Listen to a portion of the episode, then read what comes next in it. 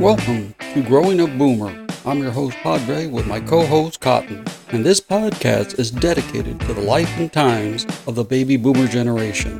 The show is loosely scripted, and sometimes we'll go down rabbit holes, and where it leads us to, one will never know. This podcast can be informative, funny, and sometimes irreverent, but most of all, we hope you find it entertaining. Hey Cotton, how's it going, my man? Fantastic. And yourself, Padre? I cannot complain. Hey, I have a question. Wasn't this last weekend your weekend for your National Lampoon Christmas dress-up dinner? Yes. Christmas Vacation. That was a Christmas Vacation. That was it. Yes. Yeah. Yes. Yeah. How did it go?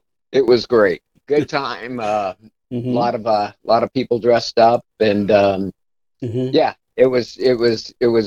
We got a lot of pictures, mm-hmm. and we had a blow up Chevy Chase with his Santa hat, uh-huh. Blow up doll of him, a big one, 6 foot or whatever, and mm-hmm. had that in the background. Everybody had their picture taken with them. So, hey, so who were you? I was the old man. The old man. The old man that just always had a shitty attitude. Was this the guy in like the sweater vest type of thing? No. Okay. This is the little old guy that when he'd take his hat off, the toupee came with him. I have not seen the movie. I have it on my wall. I promise you. You have never seen the movie? I have never seen the movie. Oh my God! You gotta be kidding me. I know. My son tells me what a great movie it is, that I need to see it. I have it on my watch list. And I promise you, Cotton, before Christmas, I will have viewed that movie. You will be so frustrated watching it, and you'll want to watch it over and over and over. Okay, all right, my man. Okay, I'll definitely look at that. Well, who was your wife? What character was she? She was the older lady. One of the wives. Okay, all right. You're gonna have to send me pictures so I can see this. Yeah, that's. I thought I sent one. No, I'm afraid I did not get it. Okay. All righty. Okay. Mm-hmm. Well, for me, it was a eventful weekend. No, and then we went to the Van Gogh immersion, and that was something. Oh, really? Oh, yeah. That was really something. They get you into. You walk into certain rooms, and like there's one room that is just huge, and his paintings, and it's all done video, and it all changes to his paintings. And this room is huge. It's just huge, and you sit in these layback chairs. It is the most relaxing experience you'll ever have. Oh, really? Oh, yeah. And then they have another room where they have like his paintings, and you color them, and you scan them, and they put them on the wall like it's an art exhibit. Really? Oh yeah, it was awesome. It was really good, and it goes through his life and all his paintings and stuff like that. And it's just a really, really good experience if you like Van Gogh. And my wife loves Van Gogh, so we had to go. I'm more of a Dali fan. Salvador Dali. Yeah. Mm-hmm. Well, you know what can I tell you? All right, hey, what do you say we get back to our podcast here? All right, and we're going through. We're going to go from 1956 to 1970, but I'll be honest with you, mm-hmm. so much stuff happened in the 60s, I don't know if we're going to get all the way to 1970 today. Then it could be part 1 and 2. Yeah, well, this is part 2. We may go part 3. That's right. Okay. If you remember, we ended with Rosa Parks. Yep, on the bus. Yeah, on the bus, refusing to move to the back of the bus, and the Dodgers winning the World Series in 1955. Dodgers, are they still around? All right. All right. But now, let's go over to October 4th, 1957. This was the first artificial satellite to orbit the Earth. And yes, sir, and it wasn't the United States that put it up. It was the Soviet Union. And everybody was shook. Right. It was launched by the Soviet Union. It was about 187 pounds. They probably do kilometers or whatever, but you know what? We want the standard, okay? The imperial. We'll take 187 pounds. It was a metal sphere, and it was the size of about a basketball. And it was launched by this huge old rocket. It orbited the Earth at about 1,800 miles an hour for 3 months. And that's when we said, you know what, we better catch up because these dudes are got something in the air. That's right. In space. And you know what they say, if you rule the skies, you rule the Earth. That's what they say, but that's not always the case. So that was a big thing. Also in 1957, the first nuclear power plant in the United States, Shippingport, was opened on December 18th, 1957. And this was fed the grid in Pittsburgh. It was on the Ohio River in Beaver County, Pennsylvania. Wow. About 25 miles from Pittsburgh. 1958, this is very, very important, cotton. Well, wait a minute. 1957, you forgot that cotton was born. Oh, whoa. What was I thinking? Now, what was that day? July, right? July 5th. Yeah. You know, so that's where we, don't we take a holiday that week for your birthday? Is that what it is? Yeah. They wrote the letters to the president. Yeah, they made it a holiday. Yeah, the 5th of July. Now, get this, but very important. We're moving to 1958. The Dodgers moved to Los Angeles and start playing in the Coliseum. Mm-hmm. I remember I was 5 years old back then. Oh yeah. That was a big deal. I remember my uncles making a big deal about that. And then I remember watching Channel 5 when they're building Chavez Ravine and they're getting the homesteaders out. Really? Yeah, it was not a good look for the Dodgers. Wow. They're dragging these people out of their homes. You know, hey, we don't want to give up here, you know, up in that Brooklyn area in Elysian Park. And they were dragging the people out. Oh, it was not a good look. Wow. You know, and then there was the 1959, very important. Hawaii and Alaska become a state. Really? Yes, sir. Huh. Can you imagine that we were alive when there was only 48 states? Yeah. Yeah, now it's 50. Okay, so we have the Alaska and Hawaii become a state. Wow. Yep, in 1959. But more importantly, October 8th, 1959, the Dodgers win their first World Series after moving out to the West Coast. Yes, sir. Huh? Uh-huh. Dodgers over the Chicago White Sox. Oh yeah. You know, the 6 games played. Dodgers win 4, White Sox win 2. Larry Sherry becomes the MVP. That was important. All right, we got to get into important stuff, man. You were already a fan. Yeah, I was. You know, I like I said, you know, I grew up in a house that was bleeding Dodger blue. Okay. All right, are you ready for this one? 1960. Yes. Kennedy is elected president. That was big. Okay. Yeah. Yeah. I'm sure your parents probably talked big time about Kennedy. I know my mom did. Oh yeah, and my grandma had a little Kennedy in his rocking chair. And he would rock and it'd make music. I can't remember what it was, but yeah, she had Kennedy stuff all over her. Oh, that was about as close to royalty as we could get. Oh, yeah. All right. Yeah. And if they knew what he was doing behind the scenes, I don't know if they would have liked him that much. Did you say behind the scenes or the scenes? Oh, man. But 1962, this was a big thing. The Cuban Missile Crisis. Oh, yeah. All right. Yeah. This is so funny. You know, we had the U2s, right? The aerial, and they photographed a picture of Cuba. And guess what? They analyzed it in a secret office above a used car dealership. Really? In a rundown part of Washington, D.C. Jeez. Now, get this, right? You know the Soviets had a ton of soldiers in there, and you know how they got them in? Because they got them in without us even knowing they were there, right? You know how they got them in? How? It was called the checkered shirt operation. They got them checkered shirt. They would give them checkered shirts so they looked like civilians, and they would stuff them in tight quarters to sneak thousands of troops into Cuba.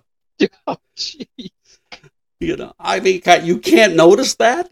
All these Russians are coming over, and they've got like flannel shirts on, you know, checkered shirts, you know, so they look like civilians, and they get in there.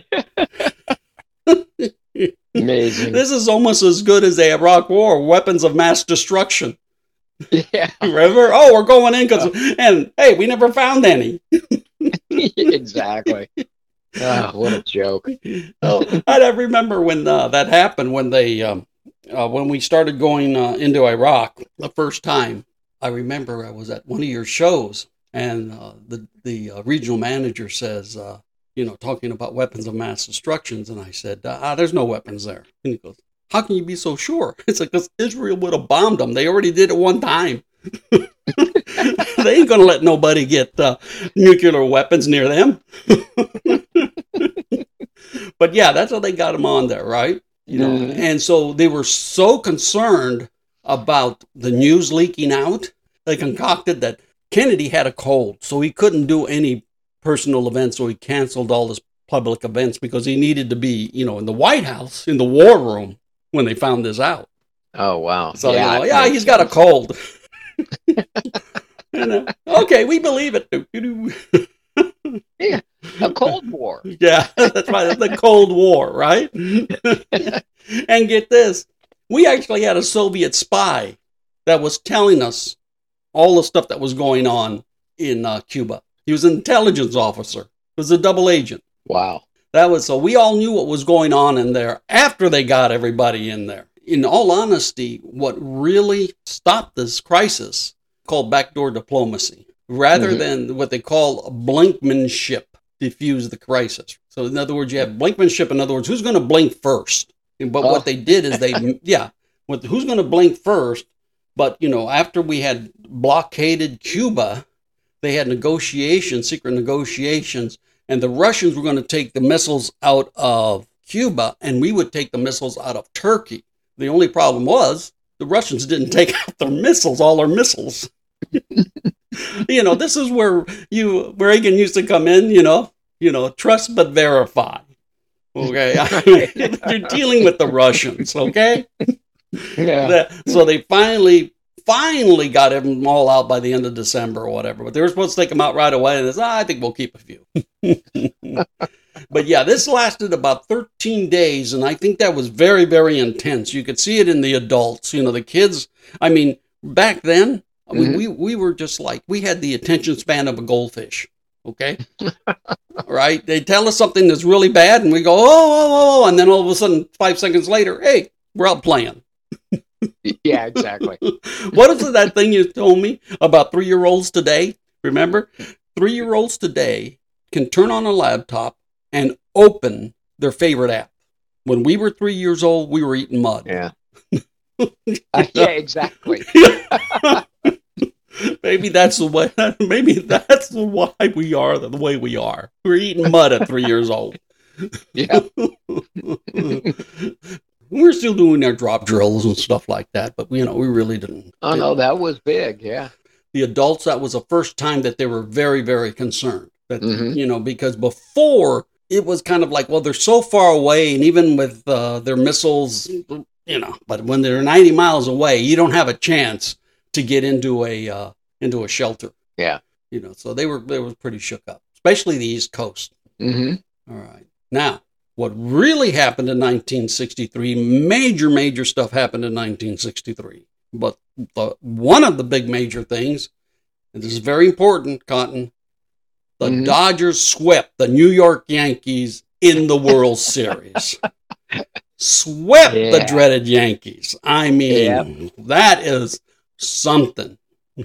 And you became a Dodger fan. Oh, no, I was already a Dodger fan. Yeah. All right, come on. You know, I mean, I was an Angel fan only because that was the only team out there, Pacific Coast League. My uncles used to take me, and I had my little hat, Angel hat with the halo, and at the LA, and it was in the pennant. But once the Dodgers came out, get rid of the red. Bring in the blue, man. There you go. Oh, man. Now, this was very important, okay, in all honesty. Podcast starts getting serious. In 1963, Martin Luther King leads the march on Washington, D.C. This was big, and this was televised, right, in the news. Oh, yeah. So you can see it. This is what really influenced the baby boomers. Was this. Now, of course, you were a lot younger than I was. Yeah. But I remember this was on the evening news, and this is the first time we'd ever seen 250,000 people in front of the Lincoln Memorial. It was huge for us. Put together by Philip Rudolph and Roy Wilkins. He was the senior secretary of the NAACP at the time. So it was really? Yeah. And this was to help push the Civil Rights Bill, where they all gathered. And the thing is, you know, you're always talking about, who your heroes are. And in this point in time, to me, Martin Luther King was a hero. He gave his life for the cause. I could never do that. I could never be this bold and this devoted as he was. Yeah. And the speech that he gave was unbelievable. Yeah. Big time. Yeah. You always hear, had a dream that my four children one day will live in a nation where they will not be judged by the color of their skin, but by the content of their character. Mm-hmm. Well, that doesn't hold true anymore, huh? Yeah. We all want to be identified, not as together, but like I've said before, the way we're going, there's some KKK old dude rocking in his rocking chair in front of his trailer and saying, "God, you mean we didn't have to do nothing?" They're separating themselves. Yeah. Well, yeah. But that's a whole nother story. But, yeah. But when you read the speech, because it is truly unbelievable, let me just read you a couple of lines from it. Sure. I am not unmindful that some of you have come here of great trials and tribulations. Some of you have come fresh from narrow jail cells. Some of you have come from areas where your quest for freedom left you battled by the storms of persecution and staggered by the winds of police brutality. You have been the veterans of a created suffering. Continue to work with the faith that unearned suffering is redemptive. Go back to Mississippi. Go back to Alabama. Go back to Carolina. Go back to Georgia. Go back to Louisiana. Go back to the slums and the ghettos of our northern cities, knowing that somehow this situation can and will change. Let us not wallow in the valley of despair.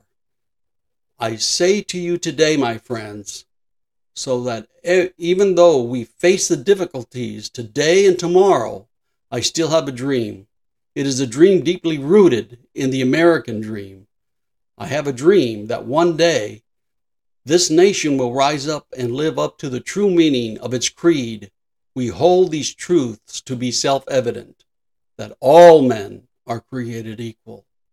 I have a dream that one day in the red hills of Georgia, the sons of former slaves and the sons of former slave owners will be able to sit down together at the table of brotherhood.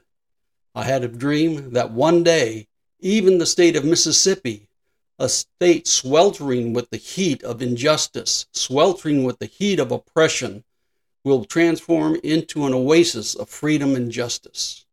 I have a dream that my four children will one day live in a nation where they will not be judged by the color of their skin, by the content of their character.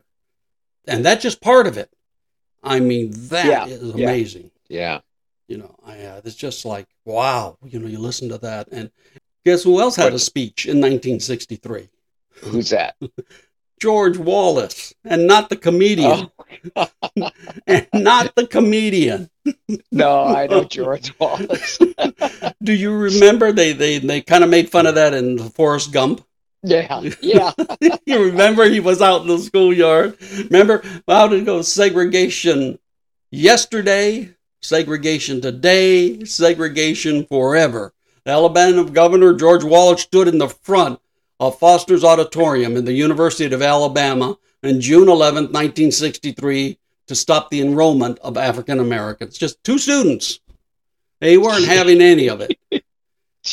Right? I mean, you know, this is just unbelievable. Yeah, come a long way, that's for sure. Oh, you're not kidding. I mean, even in his speech, in Martin Luther King's speech, he even mentions him in one of his lines. Yeah, Martin Luther King, in his speech at Washington, I have a dream that one day down in Alabama, with his vicious racists, when it comes to governing, has the lips dripping with the words of interposition and nullification. One day, right there in Alabama, little black boys, little black girls will be able to join hands with little white boys and little white girls as sisters and brothers.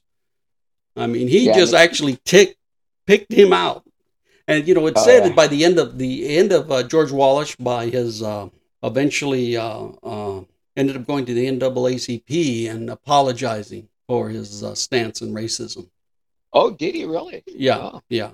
You know, he was just probably trying to get into heaven. Yep. But can you believe this guy ran for the Democratic Party's presidency? Yeah, Democratic, yes. Yeah. He was. Oh, yeah. That's all the Southern world Democrats. Yeah. Yeah, the party of Jim Crow. You know, but he ran. And remember, he was there was an assassination attempt against him, and he lost his ability to walk. He got shot in the spine. Yeah. That was something. But yeah, so it's just like, wow. I mean, and this is what kind of galvanized the baby boomer generation to become activists, you know. Yeah. And then the other thing is, which is just terrible, was the assassination of President Kennedy. Yeah. Oh boy. But you see, it did not, and I don't want to say it didn't affect me. It did, but not as it did to other people, because my grandfather had just died a couple of days beforehand.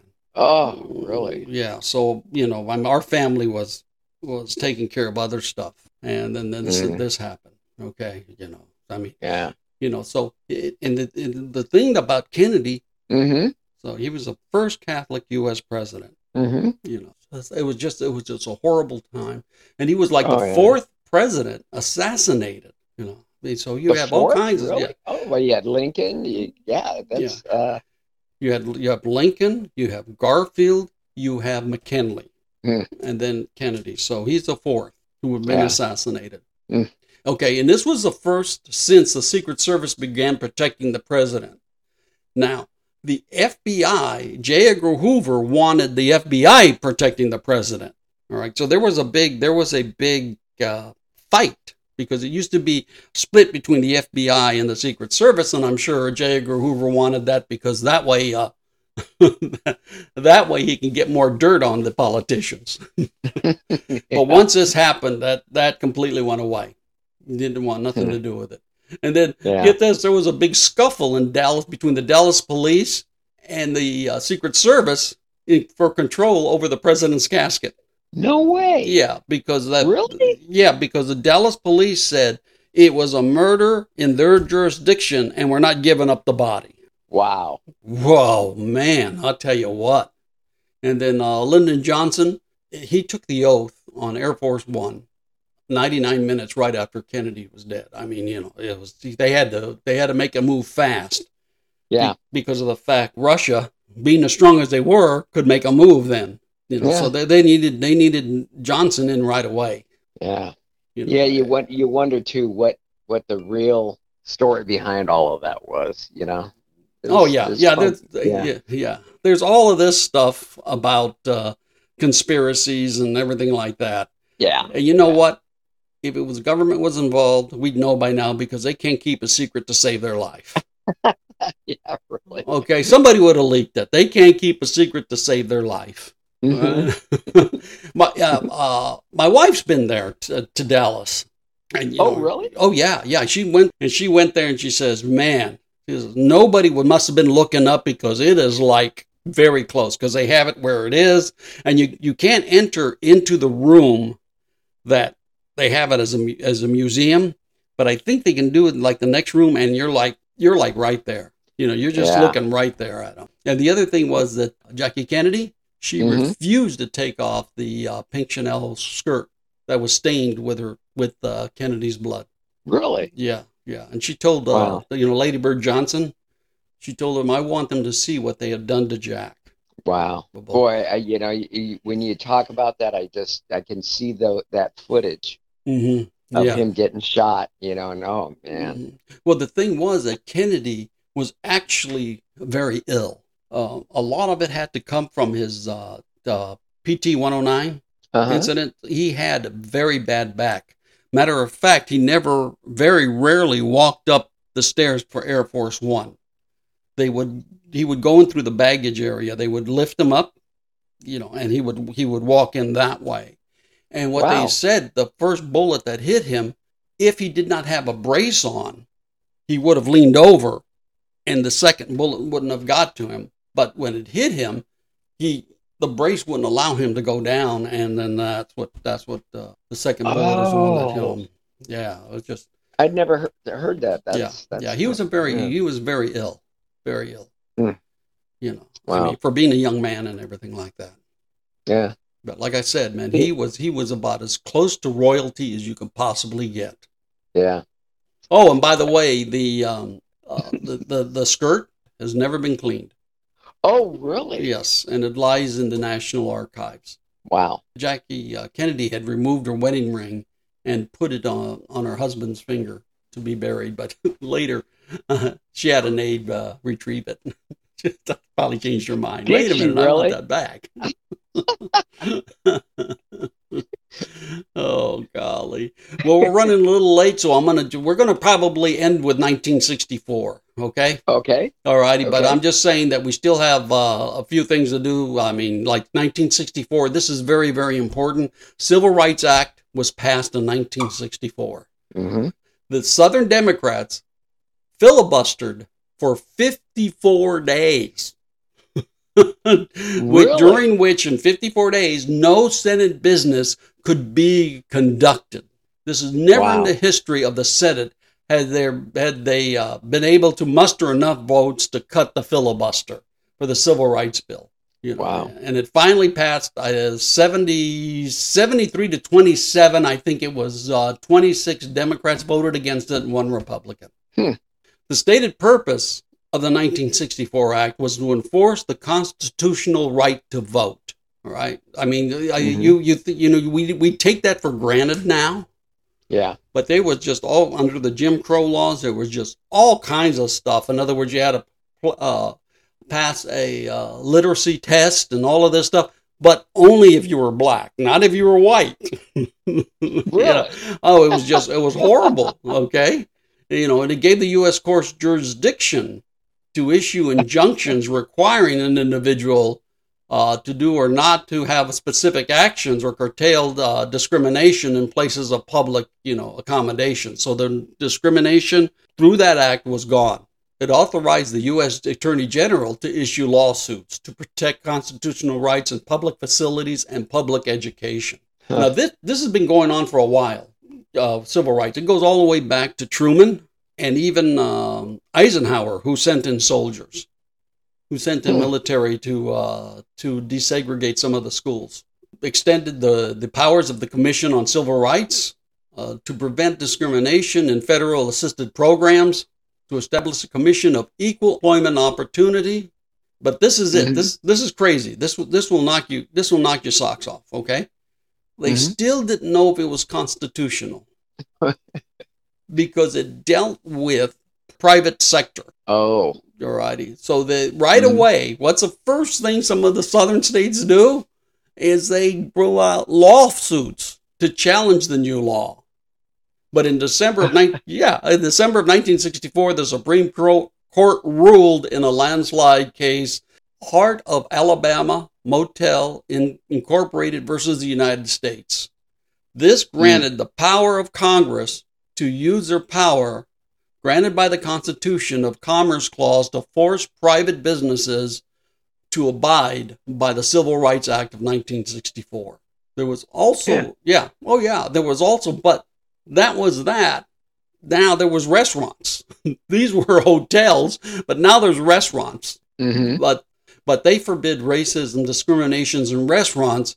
If you offer service to interstate travelers, you have to, you cannot discriminate. Or if you're serving food that's moving through international commerce. So they've covered all our bases. Yeah. That was big time. Still, and Cotton, we're going to end with this very, very depressing story. Mm-hmm. All righty. And then again, you know how I don't like to because, you know, we're here to have fun, but the 60s were a pretty tough time. Yeah, big time. Okay. Do you remember the movie Mississippi Burning? You know, I don't think I've ever seen it. Oh, my goodness. It is about the three civil rights activists that were killed in Mississippi. Just horrible. It was just terrible. It was called the Freedom Summer Murders. Okay. And it was just terrible. A gentleman by the name of James Cheney, he was a black man. So they caught him. Well, let me put it this way. They were in a church, Mount Zion Church, and they were recruiting for voting, for black voters. The KKK follow these three guys in their car, pull them over, take them out of the car. This guy by the name of James Cheney, he was a black man, was beaten with chains, castrated, and shot.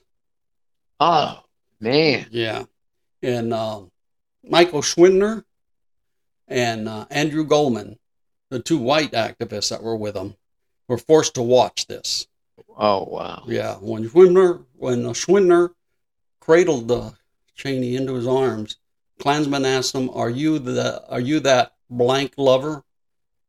And Schwerner replied, sir, I understand your concern. And then they shot him in the heart. Really? Yeah. So that was the Klan doing all of that. Yeah. Which were big time in Mississippi.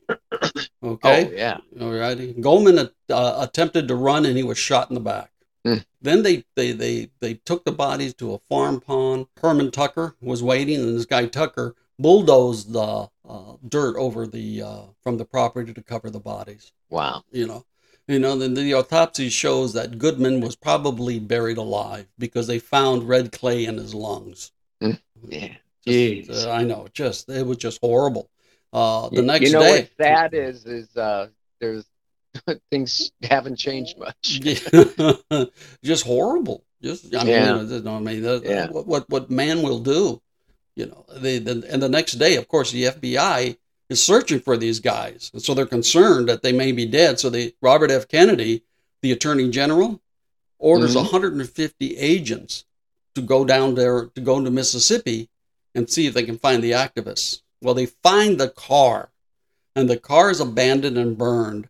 And which led to the FBI to name the case M.I. Burn. In other words, Mississippi Burning, and that's where they get the name for the movie. Oh, okay. Because that was the name of the case.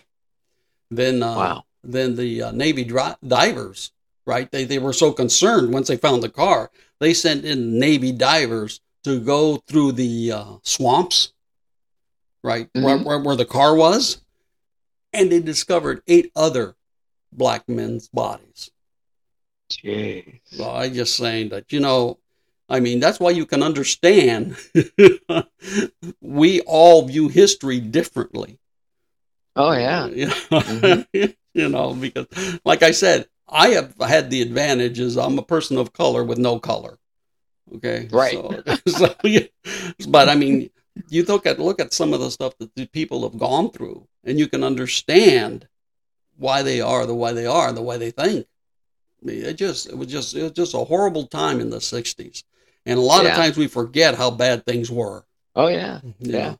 And so, but Cotton, I think we're going to end it right here because we're getting a little long. And I will tell you this, we'll start in 1965 next time. Okay. And guess what happened in 1965?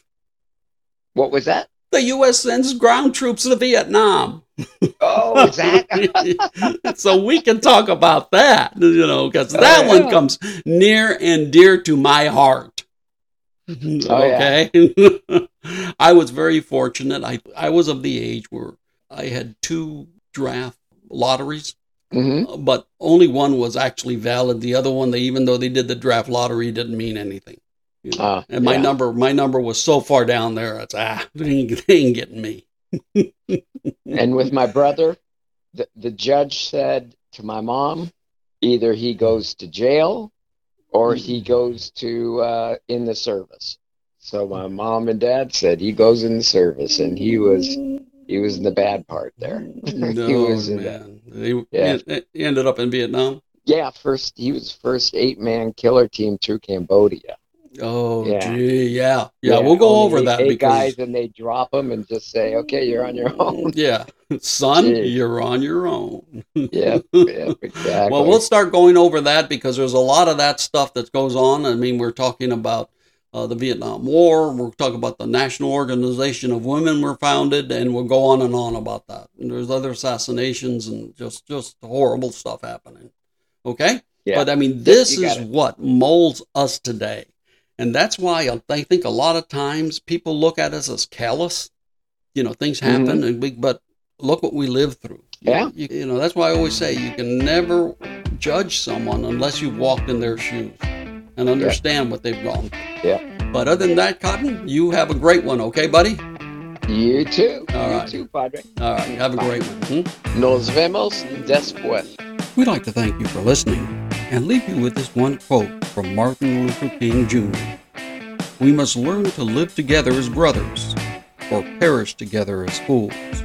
Until next time, may God bless.